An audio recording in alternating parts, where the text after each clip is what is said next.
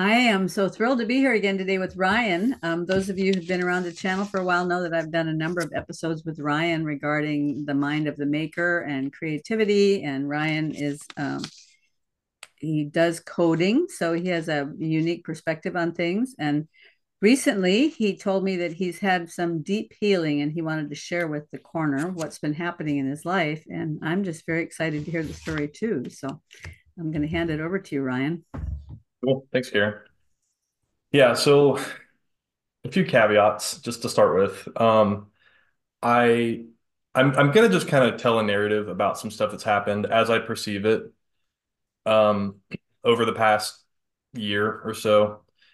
And I, you know, I might kind of speculate about like what I think happened, but it's so hard to know. You know, I'm sure I'm probably committing some post hoc rationalization and stuff. So like please be gracious with me, listeners. Um, yeah, I mean, basically, um,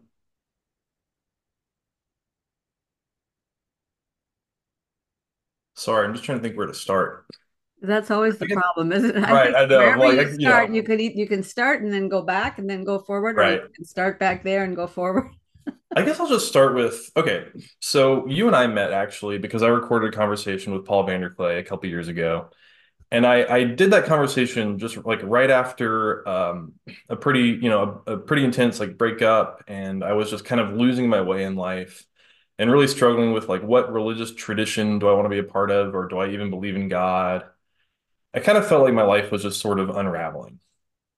And I didn't get into it super much with Paul, but I also was having a lot of like really bad neck, shoulder pain. It would kind of be in my chest as well. It was kind of just all in this region, all over the place. And it's like I had been tense for years and years before that, but it got really, really bad after this relationship ended. And so now I'm in this place in my life where it kind of feels like everything's collapsing and I have all this pain and it's getting worse and worse. And I physically feel like I'm collapsing, you know? And I was just kind of in this place where like, man, nothing is working. And I don't feel like I have any options anymore. Because I think I would, I had always been like having hope in like maybe if I just read a few more books or or try new, you know, uh, religious tradition, Orthodoxy, Anglicanism, you know, Pentecostalism, something, something eventually is going to like stick and heal me and fix me, right? And it just never happened. And I think over the years I started losing hope and um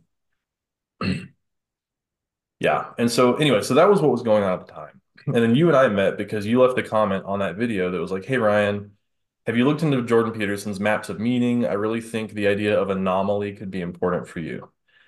And so you left that comment and I was like, "I don't know what that means." I went and kind of read about it and was like, "Okay, I feel like Karen's on to something. I don't know what or why, but you know, whatever."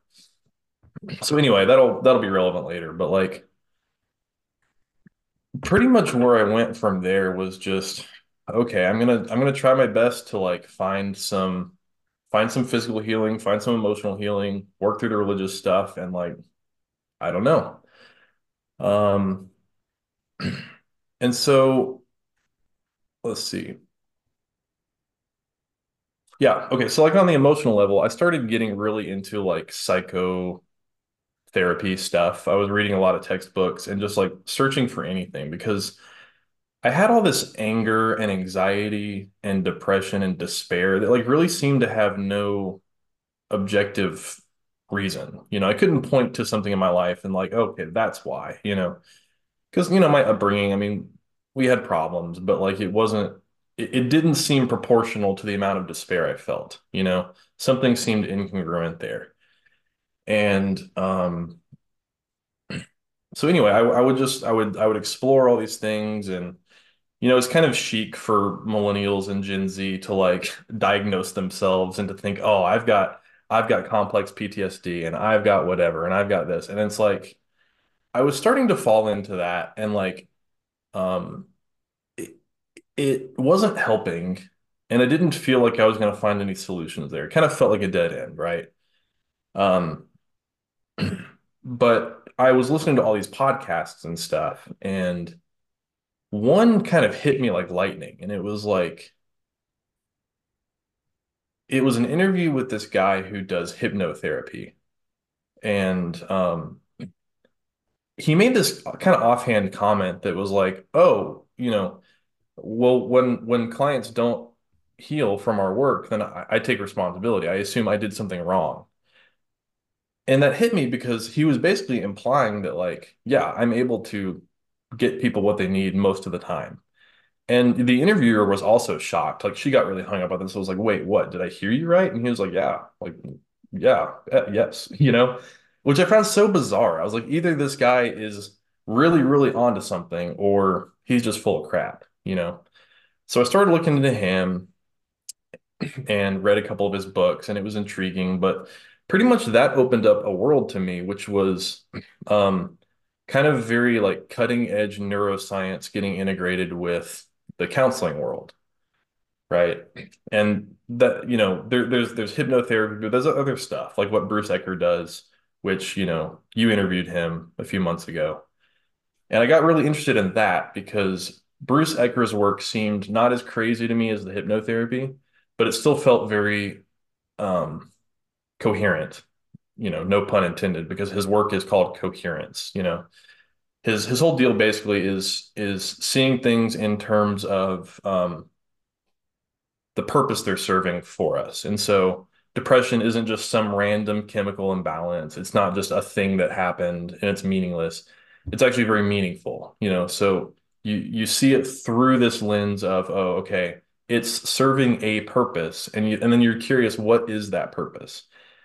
And then you don't just stay in your head cognitively trying to figure it out because it, it doesn't work. You have to actually engage with your system kind of on a on a deeper experiential level and let let kind of the truths bubble up out of that. And the irony kind of once you get into that is like what bubbles up is actually very obvious, kind of like the nose in front of your face. You know, it's like your nose is always in your field of vision, but you're kind of always filtering it out, you know? And that's sort of the vision behind this kind of coherence framework. And so I got really interested in that. I went to a coherence therapist and started trying that. So anyway, that's what was going on on the emotional level, right? On the physical level, I had all this pain and it was just I couldn't do anything with it. It's like it would always feel like at the beginning it was always kind of right here. And I would massage this area all day.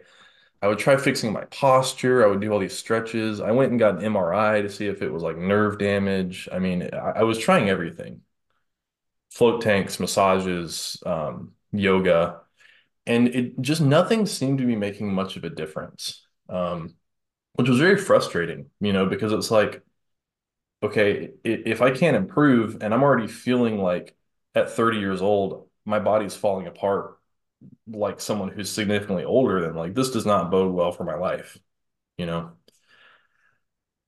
Um,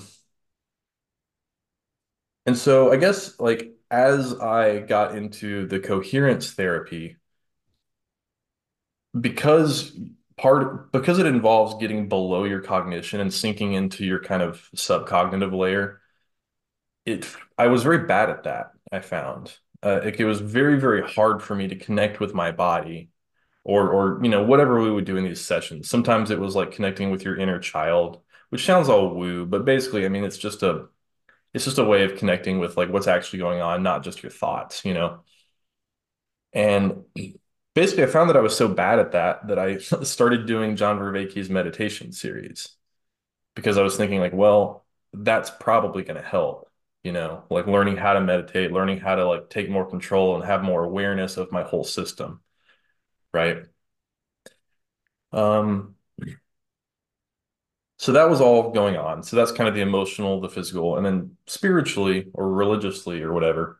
Um, I was kind of at a dead end with um, I had been trying liturgical traditions like Orthodoxy, Anglicanism, and it it it was beautiful. I felt a deep sense of transcendence, but I was I, I also felt a lot of despair, and it it didn't seem like that was going anywhere, right? And so I was kind of like on the verge of giving up. And then I met uh, someone who, you know, goes to a church um, that he invited me to. That was more like what I grew up with, some, kind of a smaller, non-denominational, just basically Baptist style church.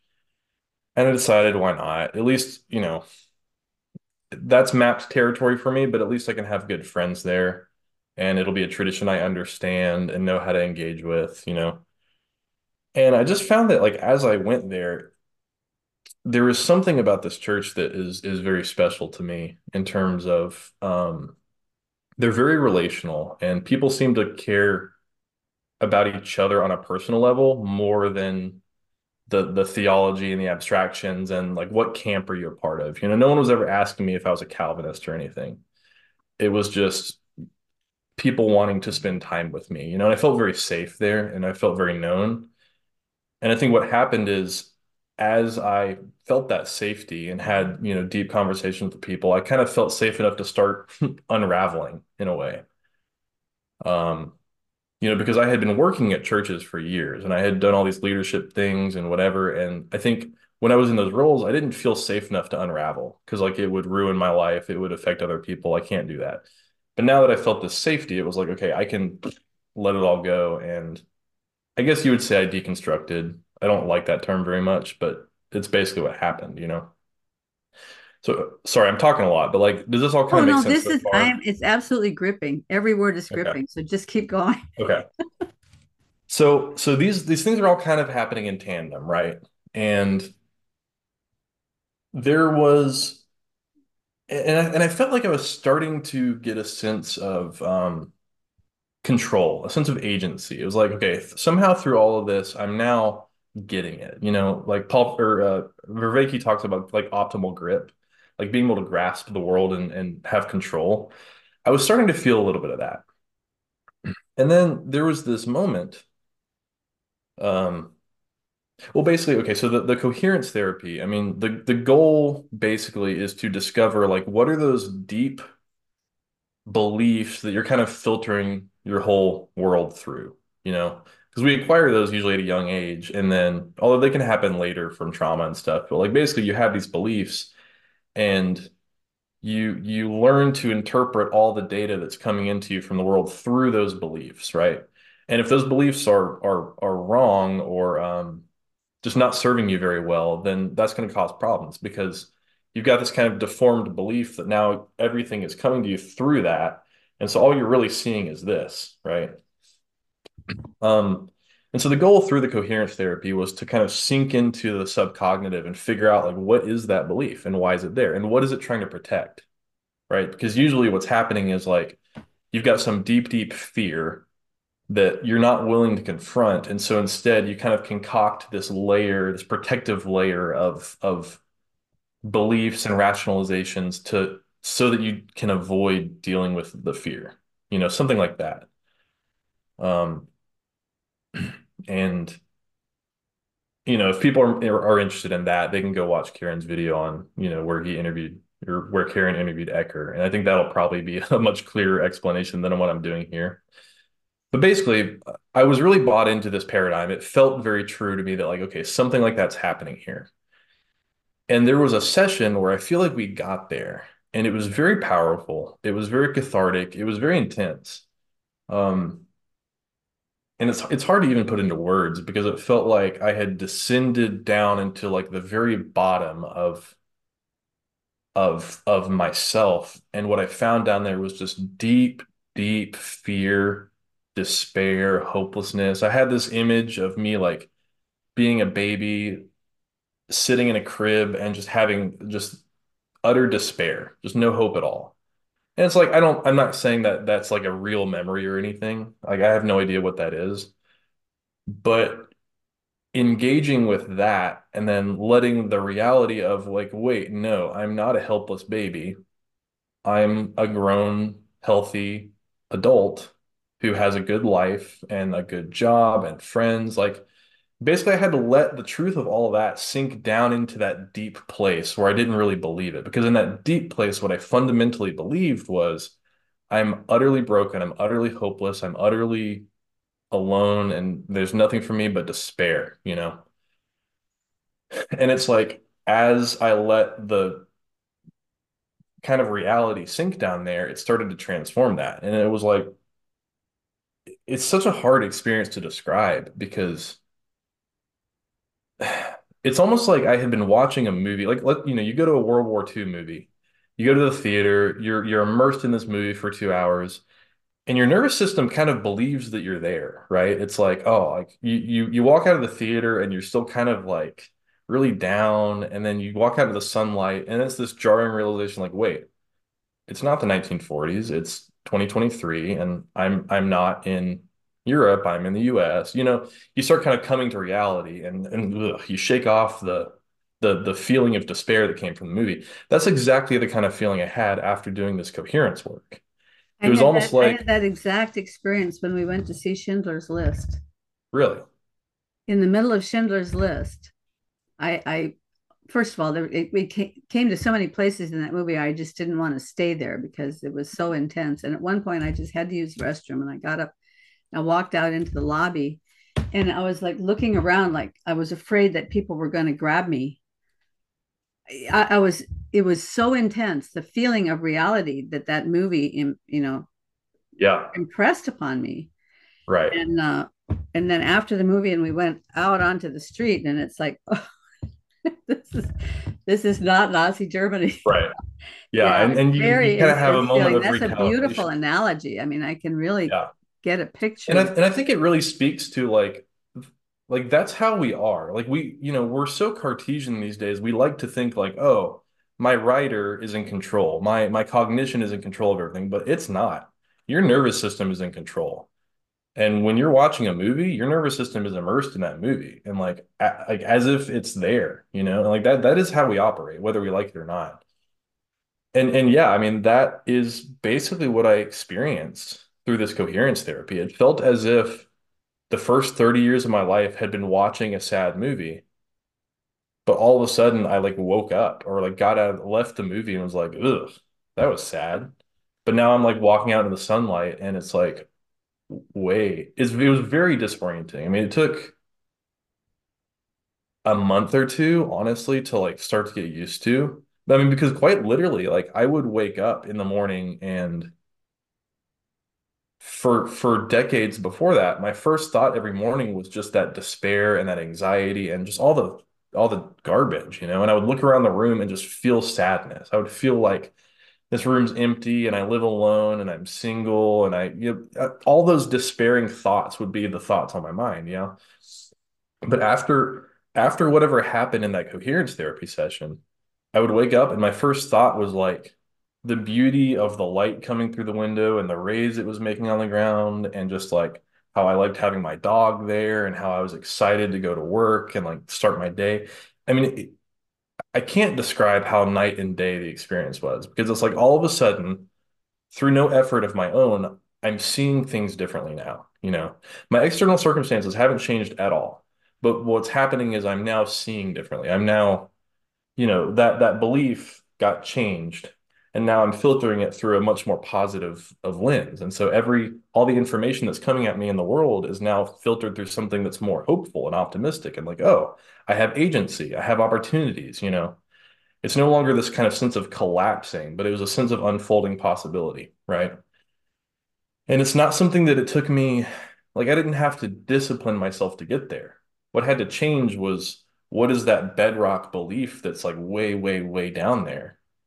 How do you how do you transform that, you know?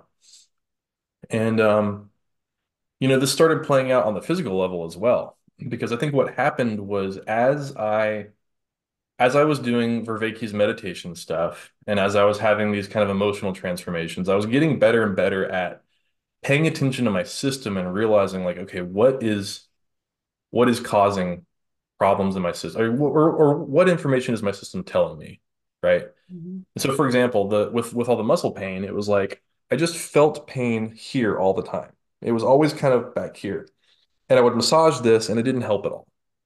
And as i got better at listening to my system i realized wait that's not the source. That's referred pain from somewhere else. And the referred pain is coming from down here like more kind of in my armpit region. And that was a big light bulb moment for me because once I started like mas massaging that more and paying attention to like, okay, not just where is the pain surfacing, but like where does it feel like it's coming from? that was what started to actually help with the physical pain. And that's taking months and months of hard work, you know, like Mm-hmm. self fascial release and all that kind of stuff. And like a PT could probably help me do it more efficiently. But honestly, it's really been an empowering process to like learn how to pay attention and learn how to be able to do what I need to do on my own. And it's transformed me physically. Like like a year ago, I could move my neck about this much before I would start feeling tension and pain. Like at this point, I'd be like in agony, which is like really sad. It was an awful place to be, right? I mean, that's how kind of rock solid stiff I was. And now it's like I just don't, I feel so much better. You know, it's like that's not there. I still have some of the pains and like it's still probably going to take a few more months to like really work it all out. But like I'm very optimistic now. Like I know what to do. I know how to do it. I I can predict about how long it's going to take. You know, it's very like I have agency over the situation. And it required me again to pay attention to my system, right? And so I don't know. I guess all that to say is like, oh, a, really important part of this too is um in the days after I had that experience where I in the session I kind of sank down into that place of despair. Um what was what started happening after that was I would go to church and at this point I was going to church but I like I was telling people I'm not a Christian anymore. Like I I was explicitly denying Christ. I was like I don't believe this. I'm here for friends. I'm here just to be here. I'm here because some part of me kind of intuitively felt like I should be here. And what happened after that session was I was happier for no discernible reason, you know, and I would have these moments in worship where I just felt flooded with a sense of God's presence and God's character. And I would have these these visuals of like me as a as a scared little kid in the Garden of Eden and God coming for his daily walk with me, you know, and I would have these experiences like that. Or like I would have a visual of um being a little sheep caught in some thorns, you know, and I'm I'm afraid and I don't, you know, I don't know where everyone else is. And then the shepherd comes along and at first I'm terrified, but I, I look up and realize he's not mad at me. Like he came here because he cares about me, you know? It's like all these all these stories that I'd heard thousands of times cognitively, but they had never I had never allowed them to sink into that deep place. It's like now I had unlocked that and all this was sinking down there. And it was like, oh, there's a God who loves me and he's not mad at me and he's going to forgive me and he actually wants me around, you know, and he's joyful. And it was like I had never I'd never experienced that before, which is sad because I mean I, I had gone to churches for years. I had been a youth pastor at multiple churches, like, but I had never experienced this. It was always just an idea, you know? And at this point now, it's like it became very experiential and it's it's been wild. Like at church, you know, I, I, I historically have been kind of like a, a very heady, kind of critical person. Like I'd listen to a sermon and kind of have my, you know, have my issues with it. And especially the more I got involved with this little corner, you know, I, Yeah, I just became so, yeah, exactly. But, but what I'm, what I'm realizing now, I'm, I'm applying the same kind of coherence framework to it. So like I'll be sitting in a sermon and I'll be paying attention, like what's going on in my body. And what I'm realizing now is that those those were just defense reactions because of some thing I didn't want to look at. And so if I started getting hot and bothered about something during a sermon, it wasn't because I actually disagreed with it. It was usually because it made me feel something that I didn't want to feel. And I didn't want to confront that. And so I would immediately just defend against it with with theology and philosophy and just like whatever, you know. And I've found that as I allow myself to first be aware of that process and recognize that that's what's happening, I can actually engage with it and process it and let it happen, and then I'm I'm good. Like I can I can just have the most peaceful time sitting in church, listening to whoever, doing whatever. Like it, like I'm just not bothered by stuff, you know, because now I'm able to like see why it's bothering me and address it, then I'm good, you know. And it's just it's been so life's just different now. And I hope this is permanent. You know, I, I can't, who knows, a year from now, I could be in the pits again, but like, I don't think so. Like, it really feels like something happened. Um, Well, I mean, you will no doubt face grim challenges yet in the future. right. But now you know you have a picture of the way the world can look, and Yeah. you didn't have that before. You didn't have it before, right? For Right. whatever reason, um, you didn't have that And before. You and this is what you there. Yeah, this is what you were picking up on, I think, intuitively. Like when you listened to me talk with Paul VanderKlay you know, a couple years before this experience, I was still very heady and just like trying to figure out life. And you told me, hey, you need to figure out anomaly. And you were right. Like, because basically that's what happened here, right? Is like it's almost like as a kid, I learned to be so afraid of anomaly, so afraid of the unknown that I just blocked it out. It was like, I'm just gonna protect myself at all costs, not let anything in from the outside, which, yeah, maybe in some sense prevented me from dealing with scary things, but also it prevented me from receiving love, you know? And what's happened now is I got to that place where I was finally willing to let the anomaly in and deal with it and integrate the shadow or however you, you want to put it. But it's like now I can do that and I'm realizing, oh, that's empowering and that's what life like a good life involves being able to do that well, you know, being able to have a center and be grounded, but also let the unknown, like let yourself encounter the unknown and and integrate it or dispel it or do whatever needs to be done with it. And I couldn't do that before, and now I can. And so yeah, it's like I, I just yeah, I feel a sense of agency that I've never felt in my life, you know.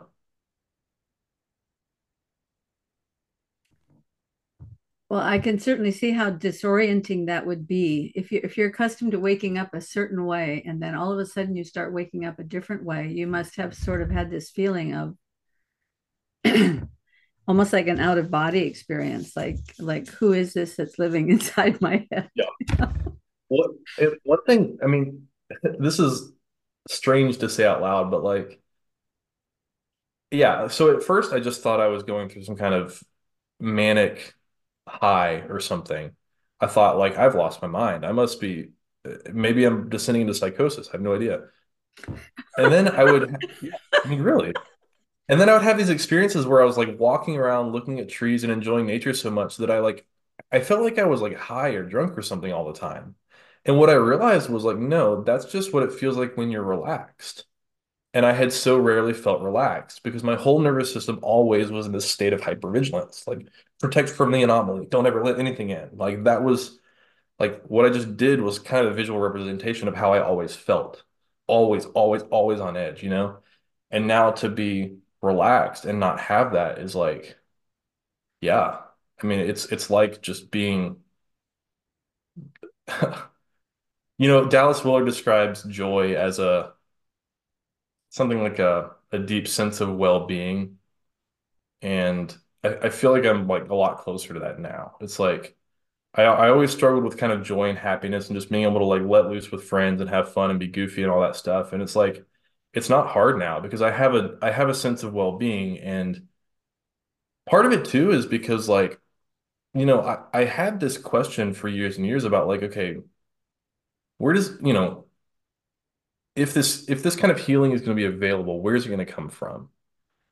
You know um and it always kind of felt like this this tension between like well I could pray to Jesus pray to the Father whatever try to find it in religion and try to hope that one day it'll just happen you know I did that for years and it didn't really seem like it was working and so I kind of shifted more into yeah, looking at it in terms of like psychology and like trying to figure out, okay, can I hack the brain and figure out how to do whatever needs to be done? And it's like, based on the story I just told, you could kind of interpret it in both ways, right? Like, it is true that I figured out, you know, Bruce Ecker's work on coherence therapy and memory reconsolidation and all that stuff is, it seems what I needed, you know, but also the things that I was being taught in church for years and years was also true. I mean, that's what happened, you know. I needed to let God in. I needed to believe. I needed to believe that he was good and he loved me and that he had grace for me. And I would go to mentors and and and you know, for years and years and pretty much that's what they would tell me. They'd be like, "You know, Ryan, you just need to believe that God loves you." Like it's not you know, so it's like that is how I was healed. I get kind of upset when, and I get upset because I I used to do that myself. So that's why I'm upset with people who do Mhm. that because it's so unfair to do to people. You just need to do this. Well, maybe that's the hardest thing in the world to do. Maybe that's why Yeah. it's so hard for people to come to faith because maybe that is the hard thing. And then for somebody to say, "Oh, you just need to do this," like it's Yeah. easy, is is uh, it, it's like putting burdens on people that it's not fair to put on people. But I have another thought for you, Ryan. Yeah. And and so you haven't told the people what you're doing now. You've made a little bit of a shift in your career path. Yeah. So actually taking some training to become something else, right? Yeah, so I'm I'm in school for counseling, so clinical mental health counseling. What's really funny about that is I actually signed up for school the day I watched your interview with Bruce Ecker because that was what sold me on it.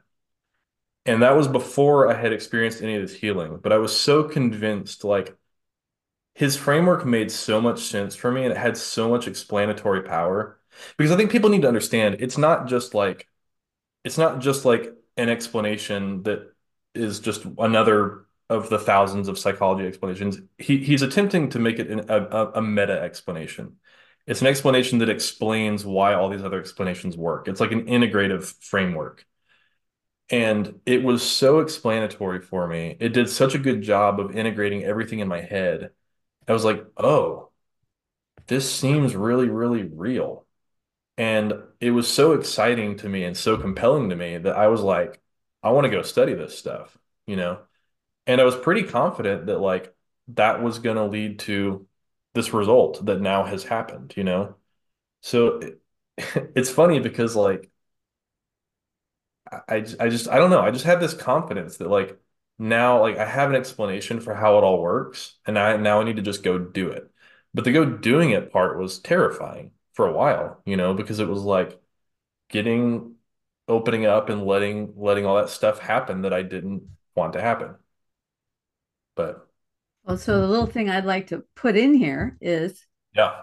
if this had happened for you a year ago or two years ago, um, you had the let's say you had the talk with Paul VanderKlay and voila, all the despair goes Right. away and you're happy again. You probably would have done coding for the rest of your life. Be a happy little coder. Not that there's anything wrong with that, but but what you have now because of the pain and the suffering and the struggle that you've gone through is that you have a story that can help so many other people that are in that same place. And this is why I really the older I get, the more I just have to trust God's timing because we think, oh, we want this to happen right now. But some things, if they happen right now, you're not you're not ready. You're not prepared for what God has for you in the future. Yesterday we were listening to a pastor talk about the story of Joseph. And he said from the very beginning, God showed Joseph that he had leadership qualities. He gave him a dream and showed him, You're going to be a leader. But if he had just poof made Joseph a leader, then Joseph would have been a leader amongst his brothers in a you know little village Right. someplace, um, managing some sheep.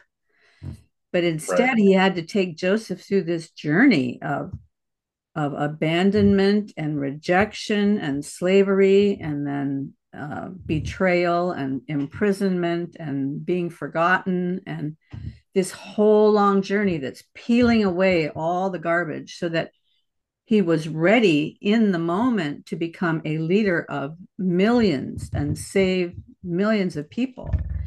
So when when we're in the midst of that kind of pain and suffering, I think it's just so you know, I it sounds like a cliche when the, they put the little verse up that says give thanks in all circumstances mm-hmm. But i i've begun to believe that there is some kind of a purpose in all circumstances. Now it's really hard to say that to somebody when they're really suffering. Yeah, oh just right, give thanks. No i don't think that's the appropriate thing to do. But right. but but if that person can learn to see that circumstance as this is here to teach me this is um well maybe not it's not here to teach me but can, can i learn something from this circumstance?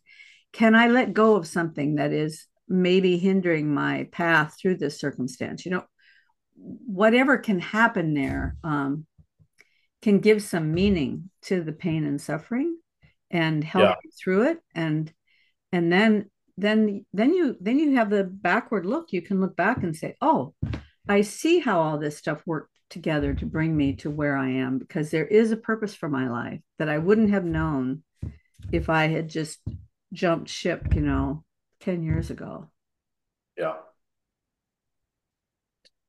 Yeah, and it's like it, it I mean it's it's so early for me. Like I don't have that kind of retrospective yet, but I, I imagine I will. And you know, something something that's been on my mind is, you know, there's that that verse in maybe the Psalms or whatever that's like, you know, the Lord will restore the years that the locusts have have eaten or something. mm-hmm.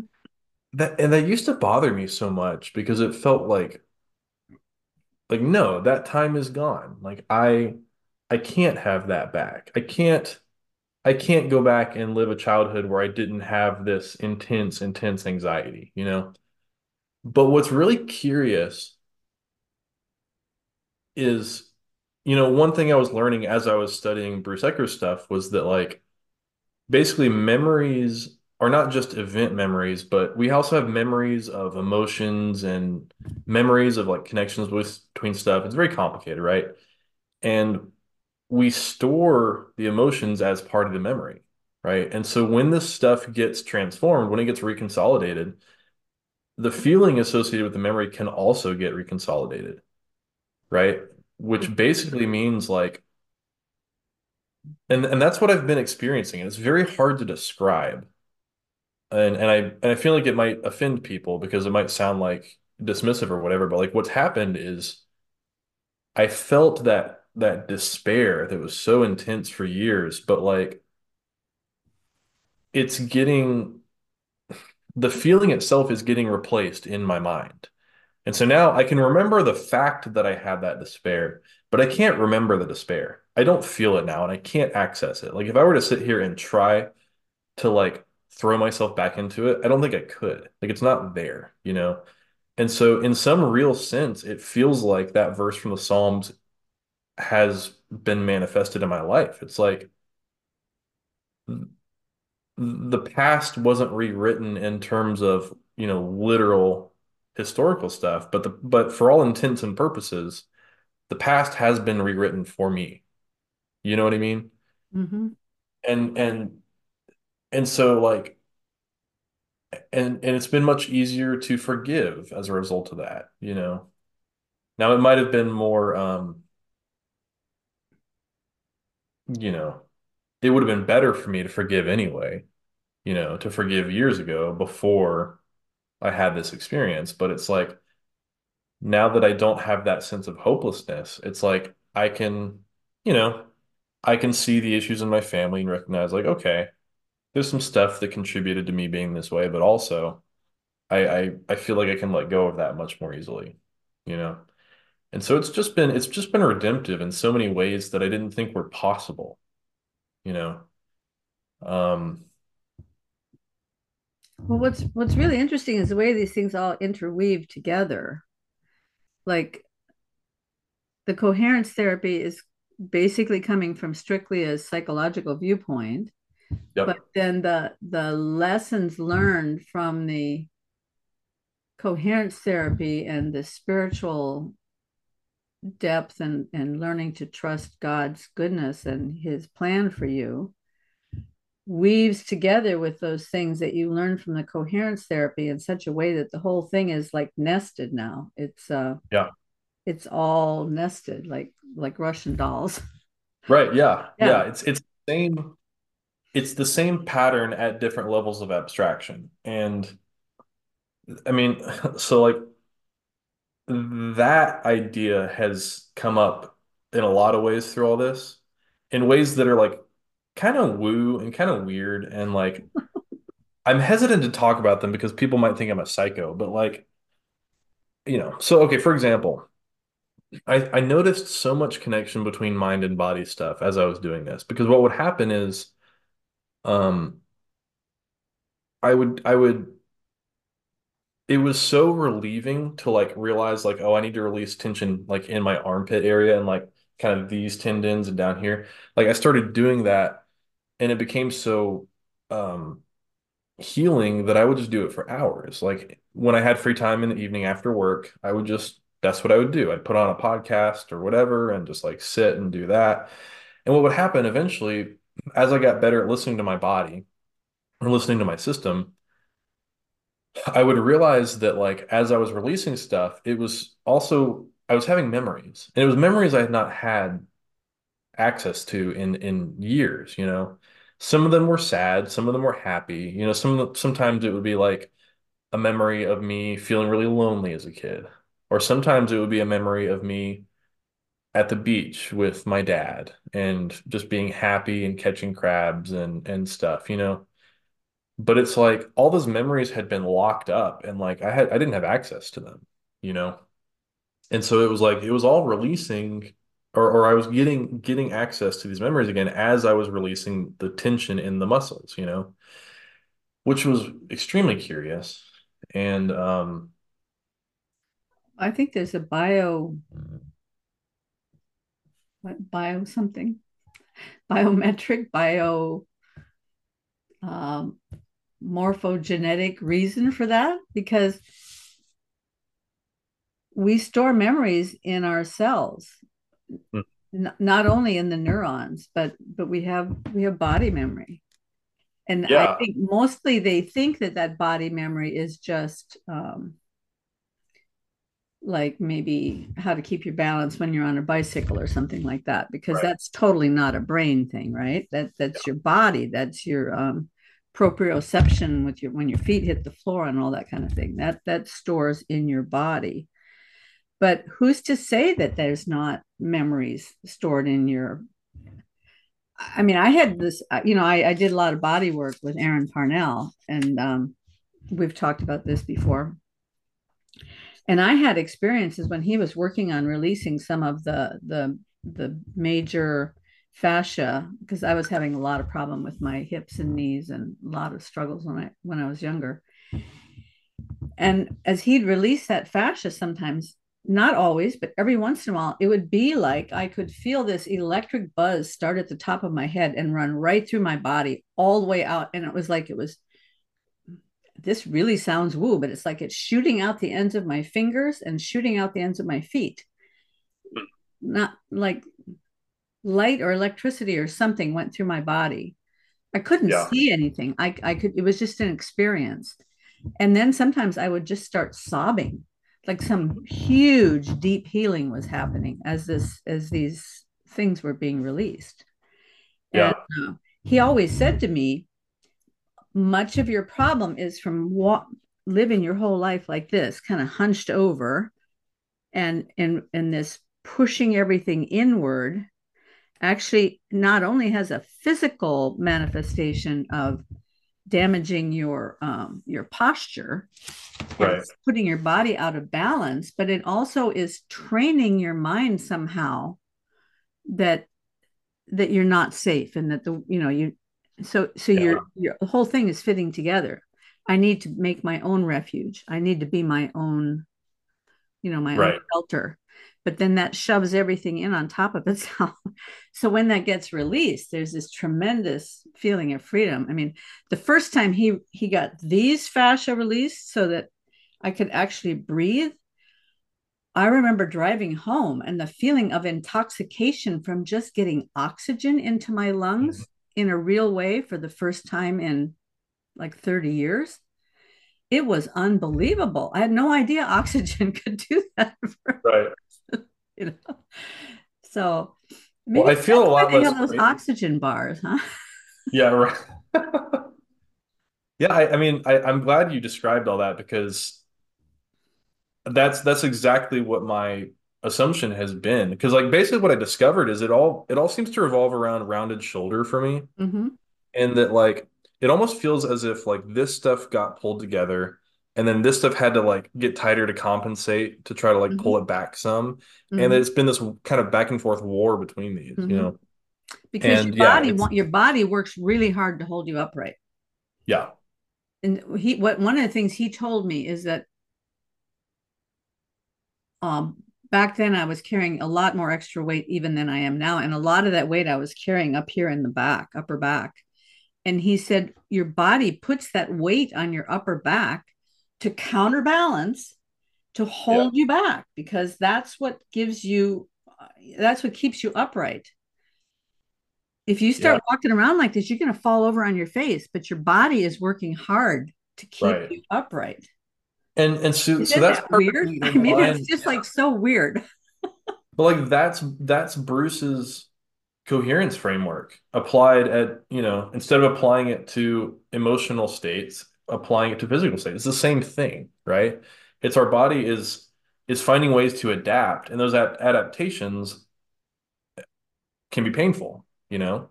And that the adaptation might be what we're noticing the most.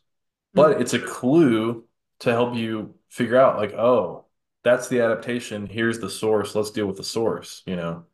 mm-hmm. And um It's just wild. It's just wild how it all works. Another thing I wanted to talk with you about, um, I, so you know, I had gone to various doctors and PTs and stuff, and like they would give me exercises, but they were basically like, I don't know, man, you just you're just really tight. And, and that was kind of the end of it, you know? It's like, well, okay, but like I, I wanted a fix, you know. But anyway, um, and so I, I got to where at first I was again really cognitive and really like trying to figure out like okay what are the tendons and I was looking at diagrams and all this kind of stuff. But eventually I gave up on that and was like let me just listen to what my body is telling me and work through stuff based on that alone which felt really weird and unscientific, you know. But like what happened was I started developing these these kind of heuristic models for helping me understand what might be happening. And and I knew the models weren't true in a physicalist sense, but they were very powerful for helping me work through it. So like the first model I came up with was, well, it feels as if energy wants to move through my body.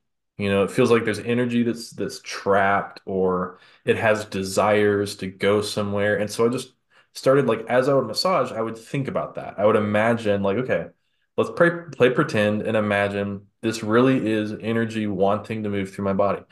And that would actually help me do it far more effectively, you know? And as I listened and got better at listening, the the model kind of shifted and it shifted more towards like imagining that there's like these these little rubber bands all throughout your body, and that over time they can get a little twisted and then solidified with Velcro or something, right? Or like a little bit of glue. And that's just happening over and over and over in layers and layers. Because that's exactly what it feels like as I'm releasing it.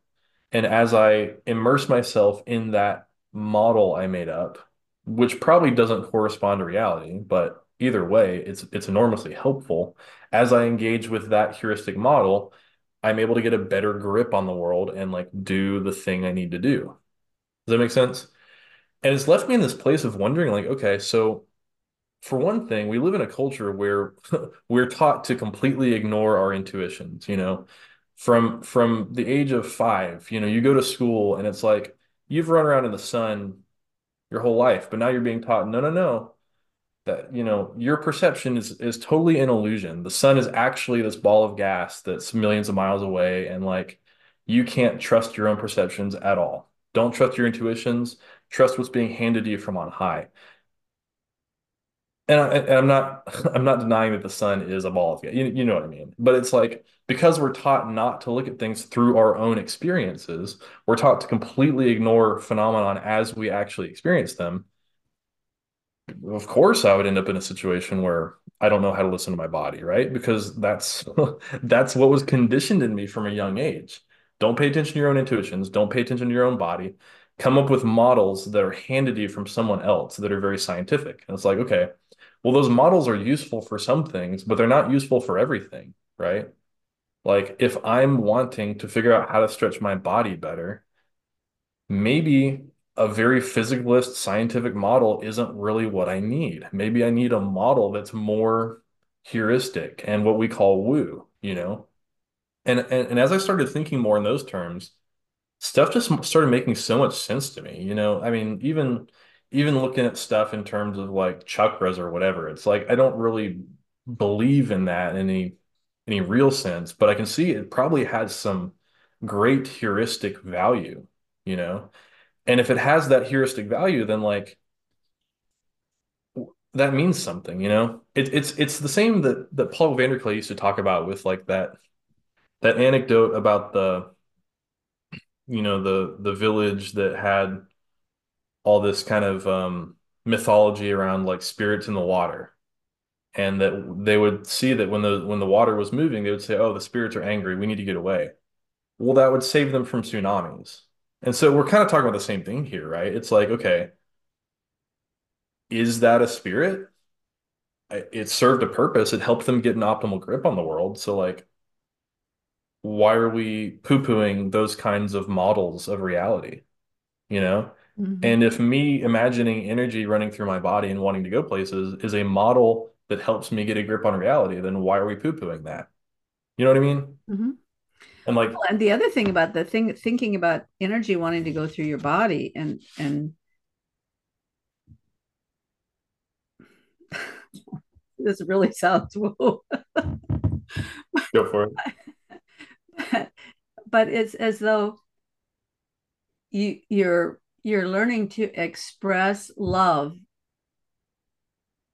to to give grace to those parts of your body to say i want to give you what you need um, i think so many times we we tell we try to tell our body what it needs Yeah. either because of what the the scientists you know the the uh, the government pyramid of what you're supposed to eat or you know what the scientists say or whatever. We're trying to tell our body what it needs. But maybe maybe our body loves us and we love our body you know?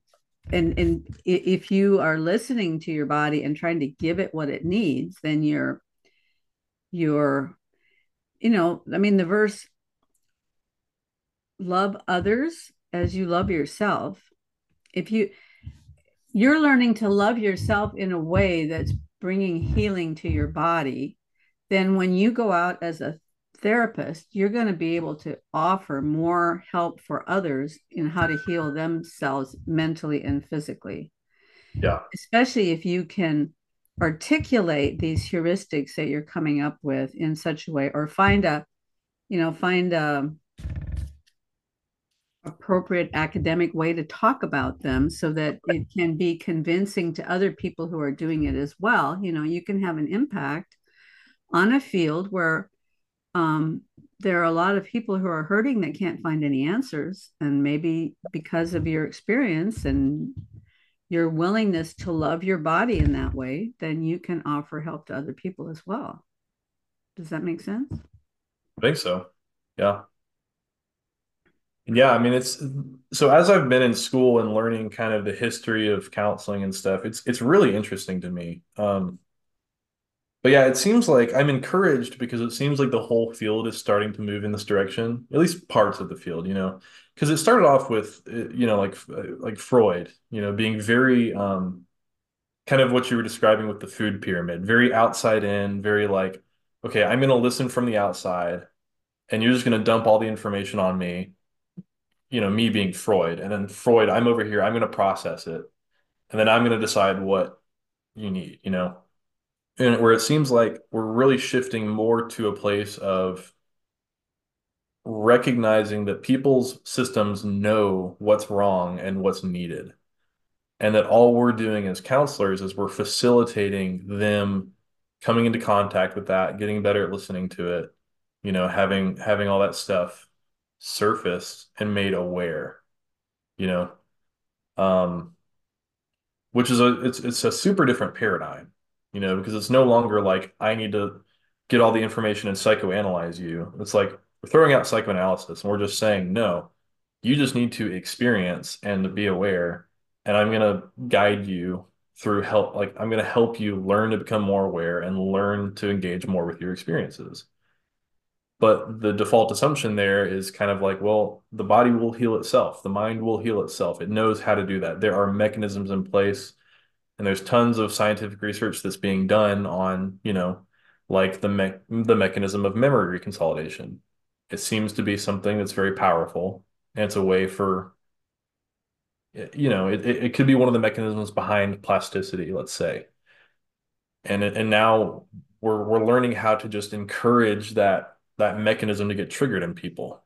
But it's not like as the counselor, I'm not the one doing the work. The person's mind is doing the work, you know. Person's system is doing the work.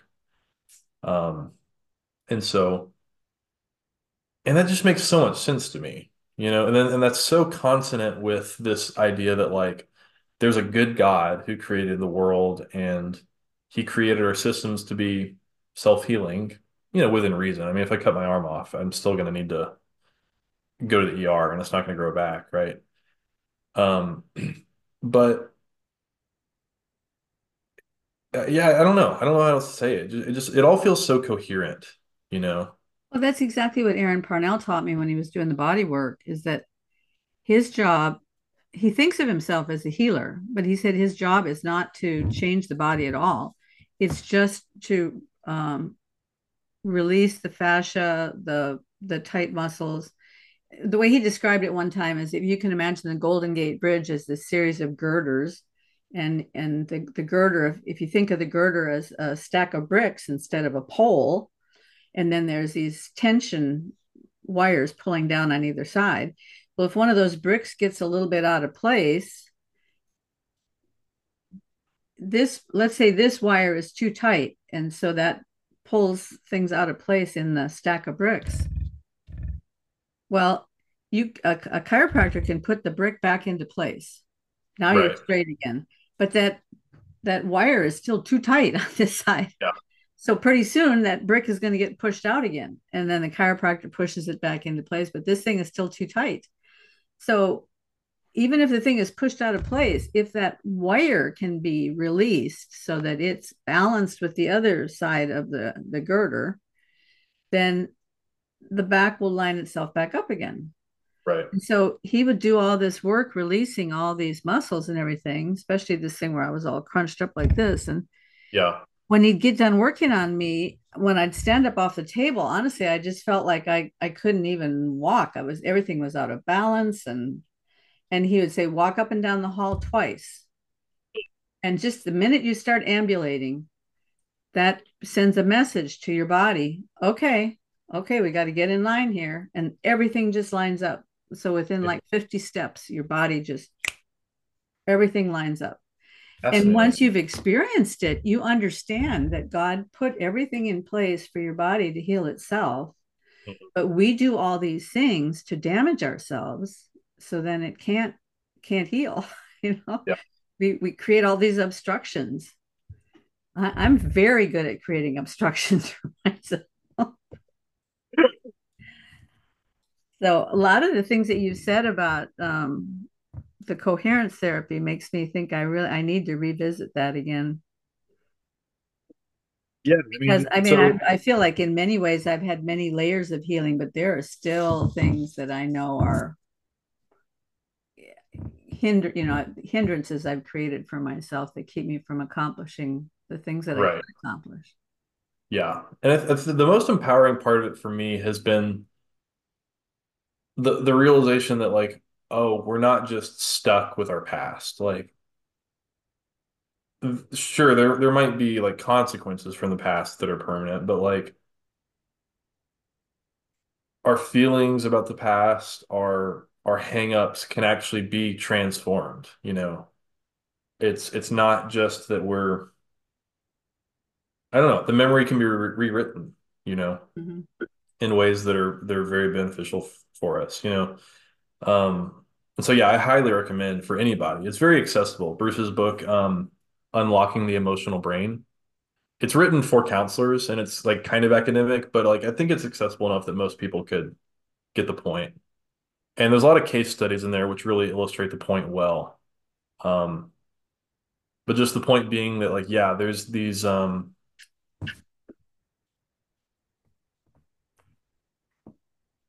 oftentimes stuff like anxiety and depression is actually a the body's attempt to protect itself from something that it's deeply afraid of. Um, and so it, it kind of reframes everything and it's a different way of thinking that is not very natural to people, I think, because we're not used to thinking of our bodies as good. And I really think, I mean, I, I think this is you can trace this kind of thing back to Descartes and that type of thinking where it's like we we've detached ourselves from our bodies. And now that we think the true self is in the mind and the body's just this appendage you know you know like my coworkers like to call it like the what is it? The meat bag and we we live in meat space you know and it's like that's a very um critical view of the body where the mind is valued the body is undervalued well yeah and of course they're going to get out of alignment and they're not going to be integrated with each other and that disintegration is painful, you know. And then reintegration is is what can bring healing, but it requires you to value the body and value the mind together as a system and not as separate parts. And honestly, I've made this mental shift that's hard to describe, but like I think I was very caught up in kind of the Cartesian dualism before. And through this, like I don't view myself as a mind with a body. Like I I, I now see my whole system as me. And that sounds so obvious, but it's like I really didn't see it that way before, you know? Um, and so I guess I, yeah, I mean the the point for me is just that everything's gotten integrated together. And one of the benefits of that is I mean the integration has happened at many levels of abstraction. And so even um you know, I used to have all that angst about different religious traditions and trying to figure out like, oh, you know, should I be Catholic or Orthodox or Protestant and what kind of Protestant or should I not be a Christian or should I be some kind of weird mystical esoteric guy or I had all this angst about it because it felt like all, you know, I could see value in all of them, but it was kind of a disintegrated set of values or that I couldn't fit together. And like now that like my fundamental belief is starting to be transformed into a place of like, oh no, things are coherent and things are good and God is good and he loves me.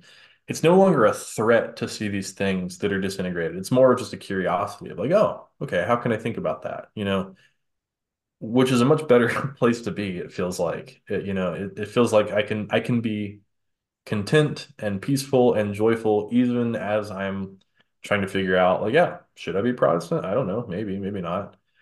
It, it just doesn't bother me like it used to. Does that make sense? That's really the, the point I'm trying to get across. Um, yeah, I mean, I think that especially that aspect of coming to a place of recognizing that God is good all the time, no matter what's happening in your life, God is good, creates a different kind of a lens through which to see problems and explorations and um, criticisms and everything else. because then if, if you're looking at different religious traditions, you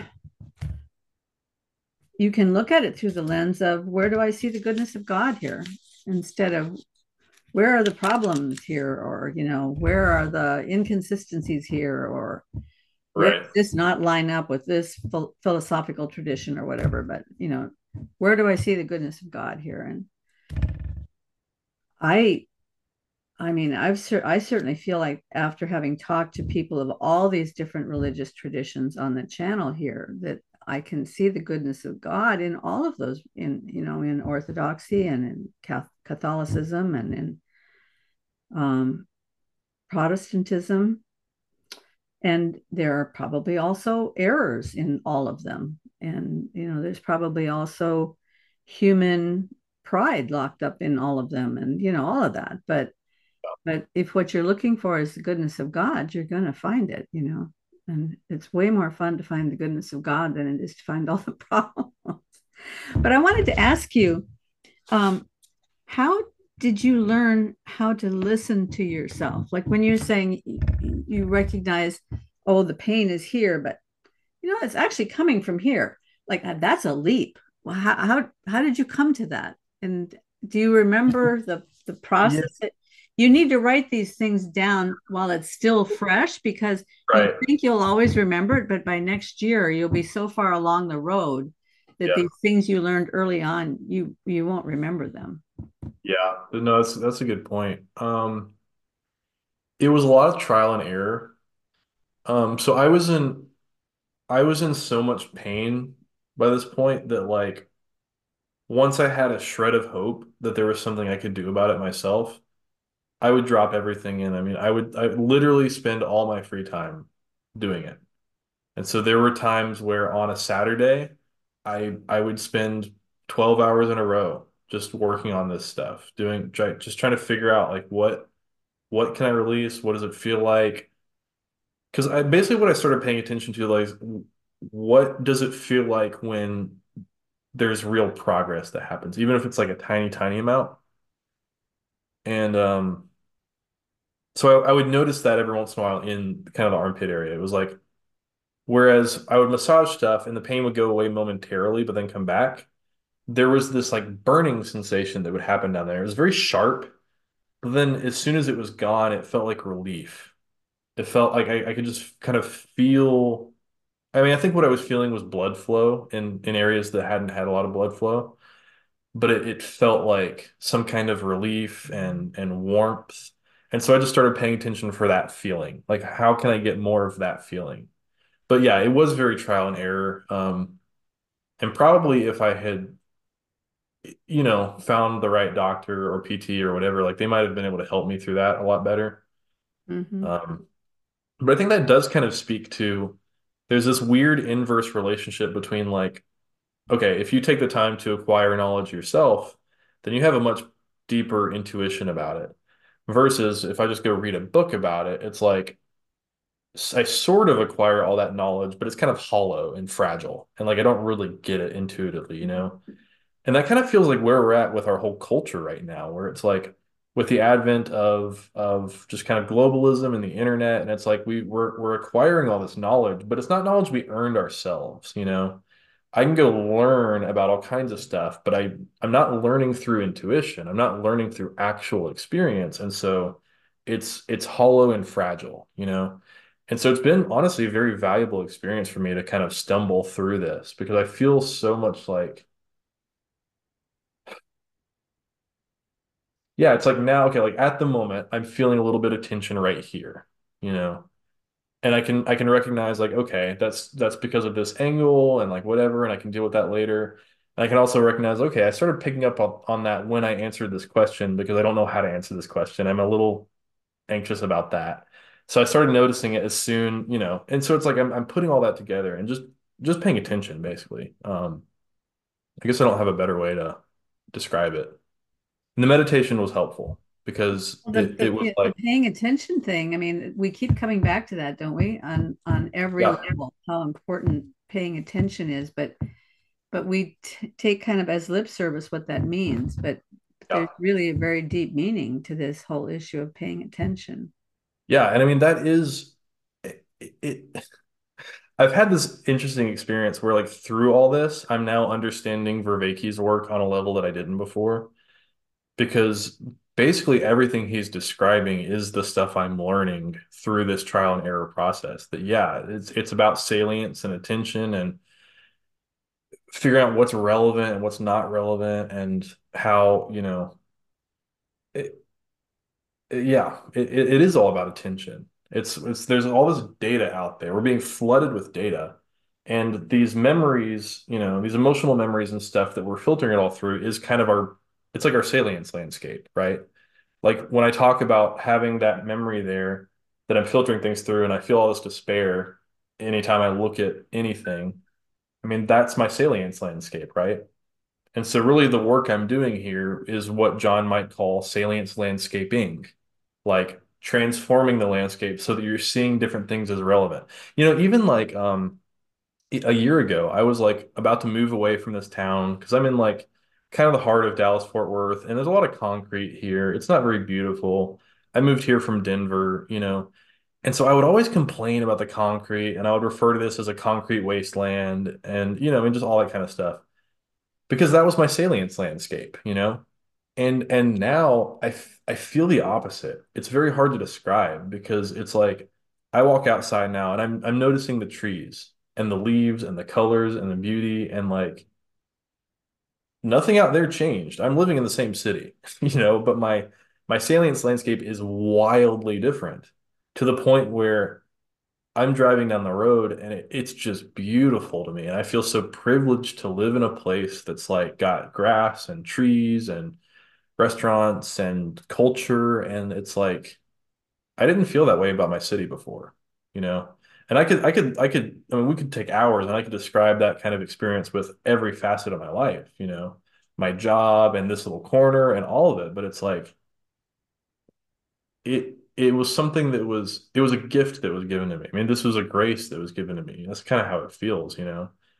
And it is about attention. It's, and it's like, it, I didn't, I didn't have to force myself to pay attention differently. Like it's happened naturally, which has been really nice, you know. Um, Somehow I, I somehow I didn't realize you were in Dallas. I have a really good friend in Dallas. Um, yeah. who moved there maybe four, four or five years ago from the Bay Area. She Okay. was a professor of economics here. And then she retired and moved to Dallas, Fort Worth with her husband. She lives, I think, I want to say maybe Plano area. Okay. Mhm. Um, and I've thought and thought about coming to visit her sometime. So if I Well, do, if you do, yeah, we'll have to me. connect up. Yeah, But she's a good. big she's a big Jordan Peterson fan too. So Okay. if you guys ever decide to do a meetup, I'm sure she would join in. Yeah. Yeah. Um, but so you're near Grapevine. That's a Mhm. really pretty place. Yeah. Yeah, there definitely is plenty of natural beauty around here. Um, it's just, I mean, part of it is the cultural consciousness. You know, I think it gets hot here in the summers and people complain. And so then you start focusing more on like, ugh, well, it's hot and it's concrete and I have to drive hours for good hiking. And you know, that's what that's what that's how people talk about the city. hmm And and so that kind of further solidifies that sort of negative critical salience landscape, hmm right? And it's like, you know, like I remember um a good friend of mine, or the one who invited me to this new church I'm at, he's become a really, really good friend. And he sees things more in that way, where he's like, "Oh yeah, it's beautiful out here. People just don't notice it, you know." And I thought that was like the dumbest thing I'd ever heard when he first told me.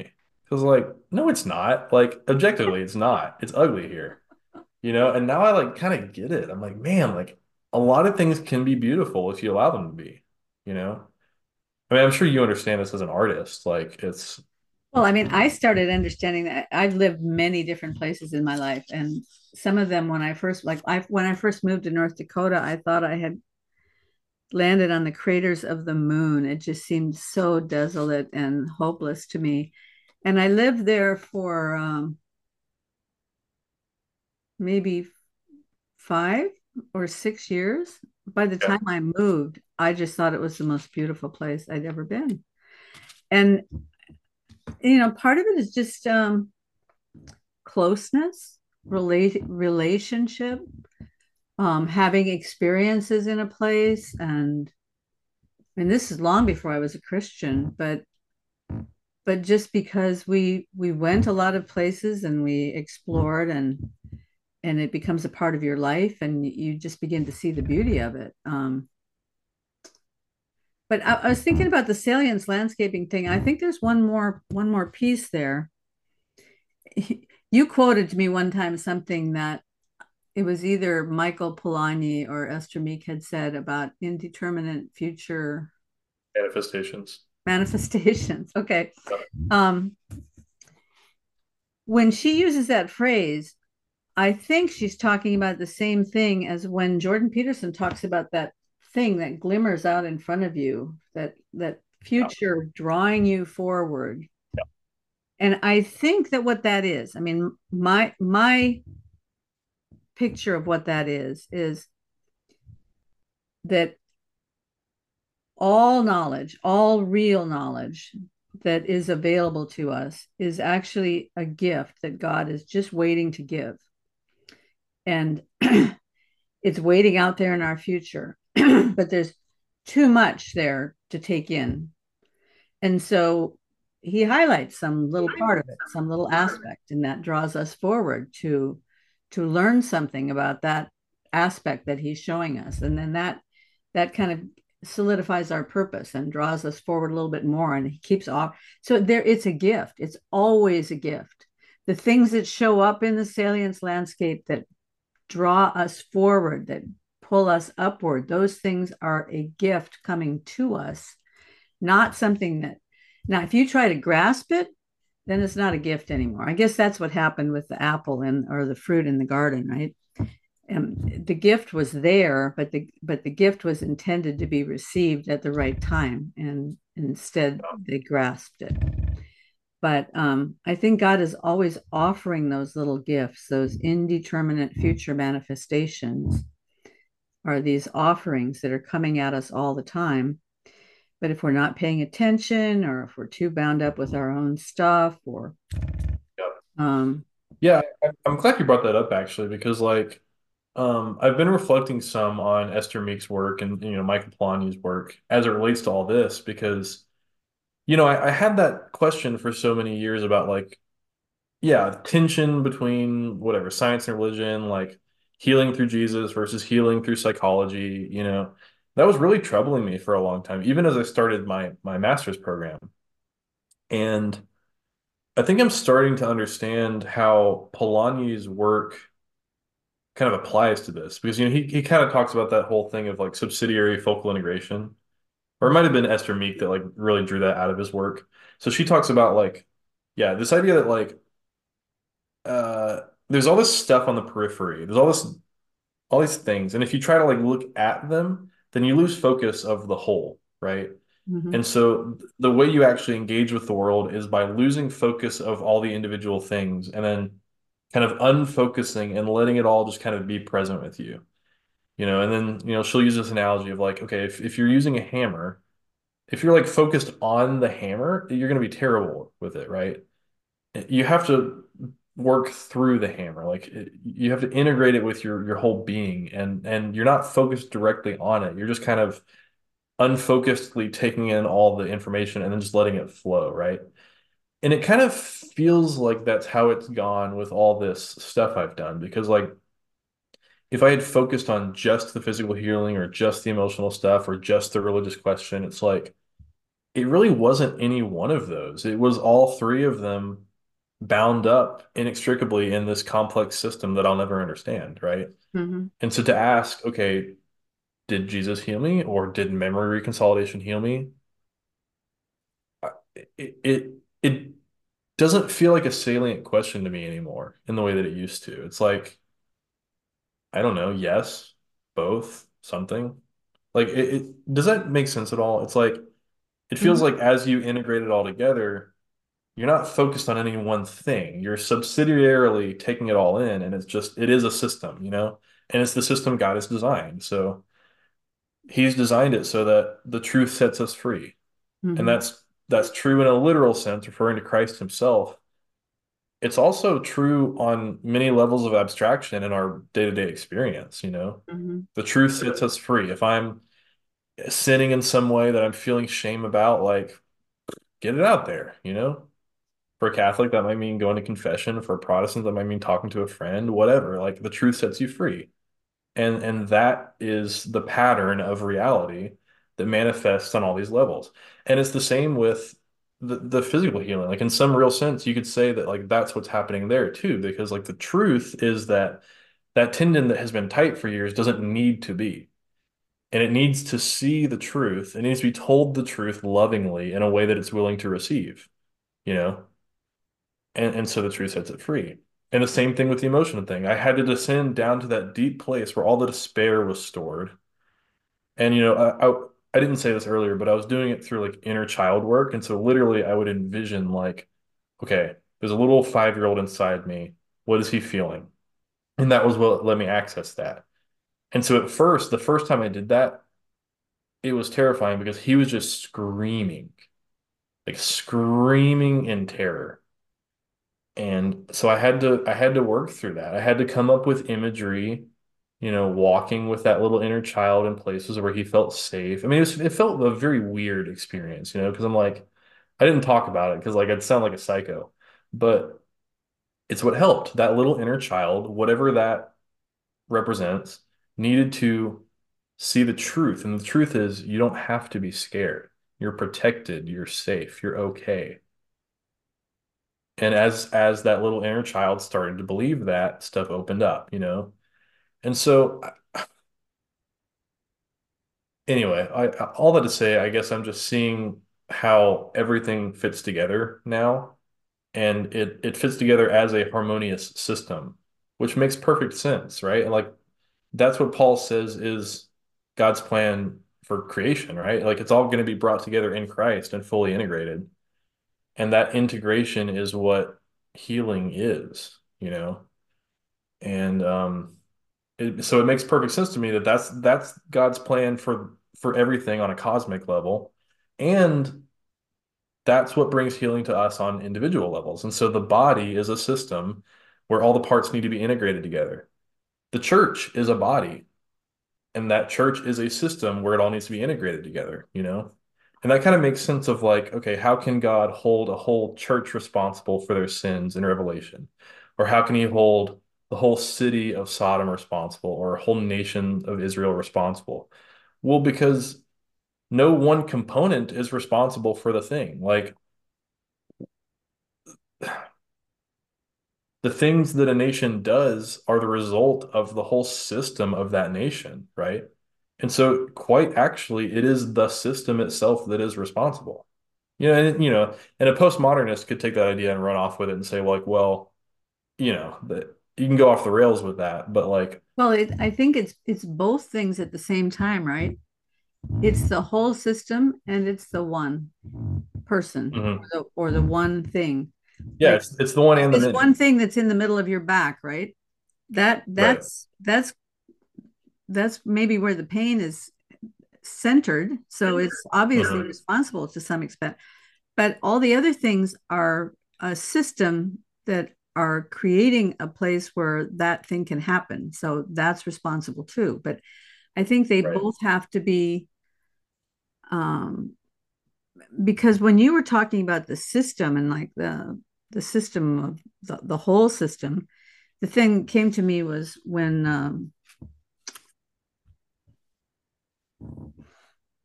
just lost my brain.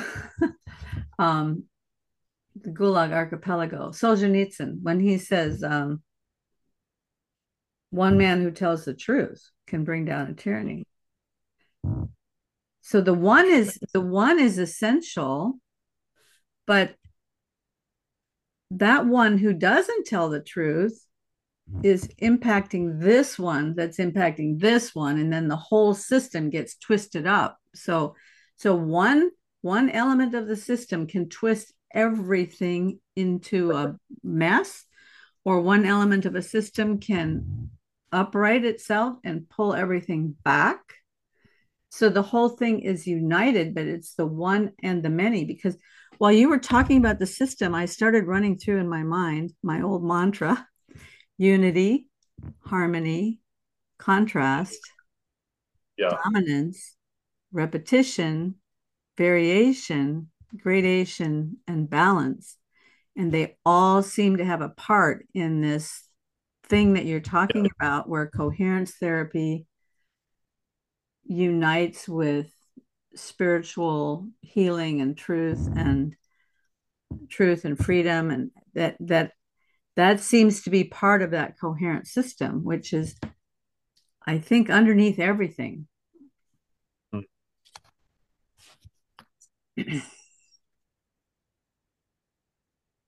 Yeah, because I mean, yeah, those those principles of art you just listed, I mean, those are principles of the body as well, right? In Mm-hmm. some sense, like, Mm-hmm. and yeah, Well, I mean, if it's if it's true that the universe is a work of art.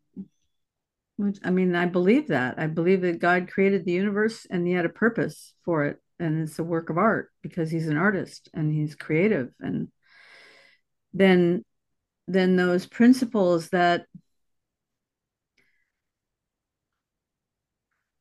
I don't know what word to use.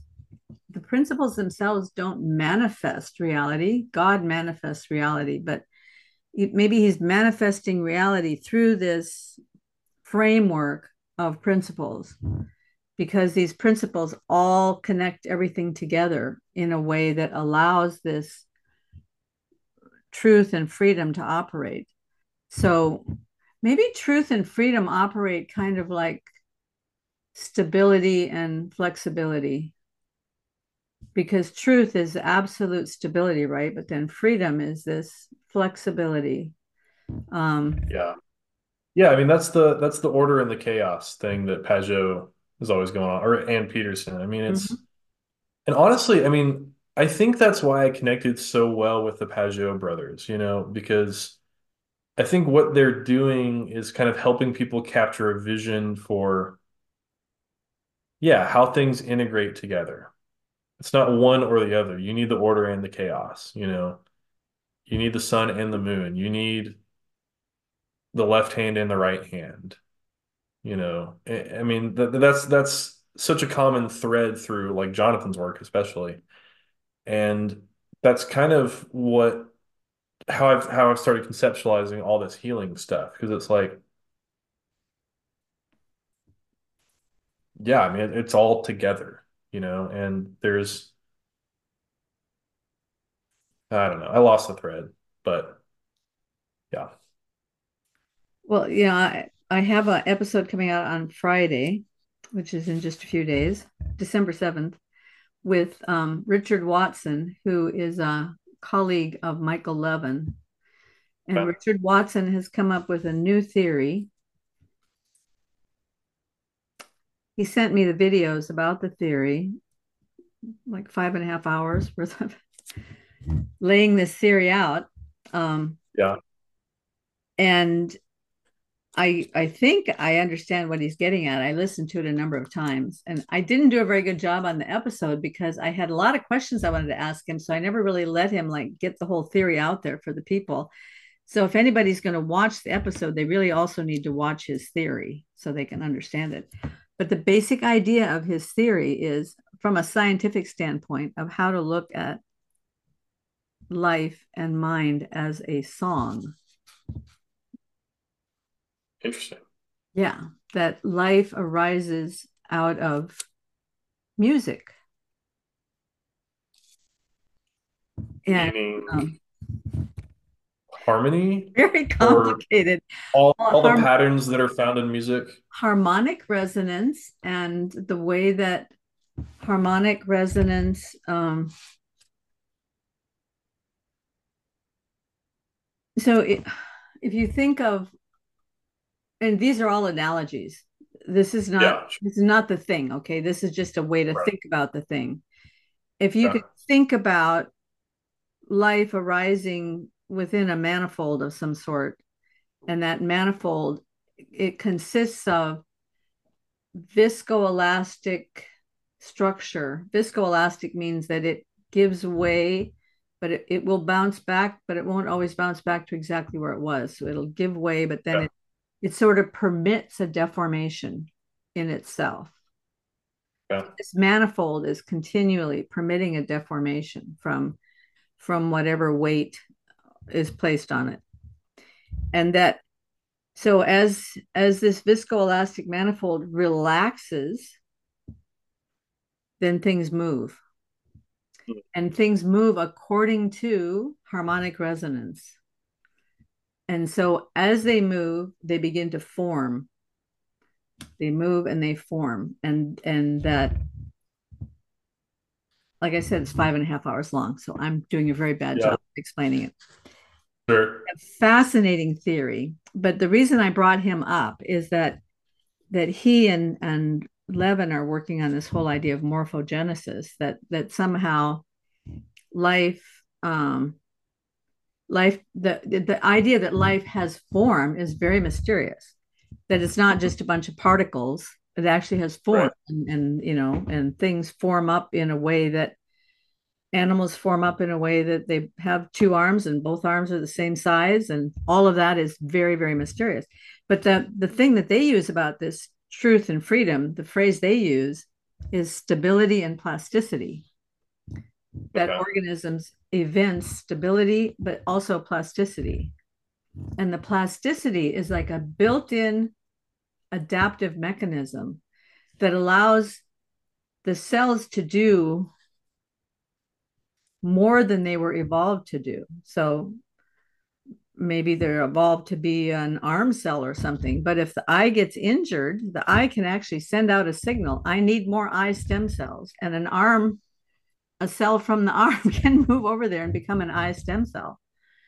I mean, that kind of stuff, that means that there's all this adaptivity built into the structures in the body. Very, yeah.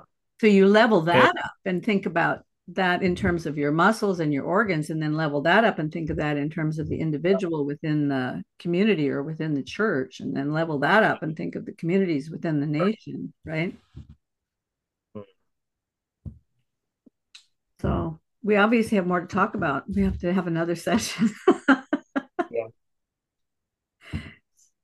This has been great, Ryan. I'm so happy yeah, for you. Literally, I'm yeah, in I'm in tears with joy and and also you have really um you brought some things up in my mind and heart while you were talking that I need to go work on.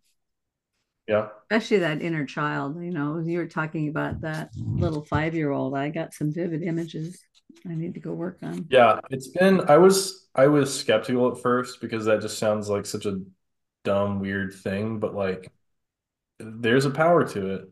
Now, now again, I I had to learn how to not make it a cognitive thing. I had to learn how to make it a experiential thing. It's, it's Mhm. so hard to put into words. Um, Well, because that's what we yeah, run away I, from. I mean, that's the reason I've never gone yeah, back and looked at that stuff because I don't want to remember that. I don't want to remember that feeling. I can I can run it over in my head. Sure, I could tell the story a million times, but I don't want to go back and live it. But I think the power is in going back and living it. Yeah. It's been very powerful for me to um I, I actually got this idea from um oh gosh, a book. I can't think of the name of it. had something to do with attachment issues.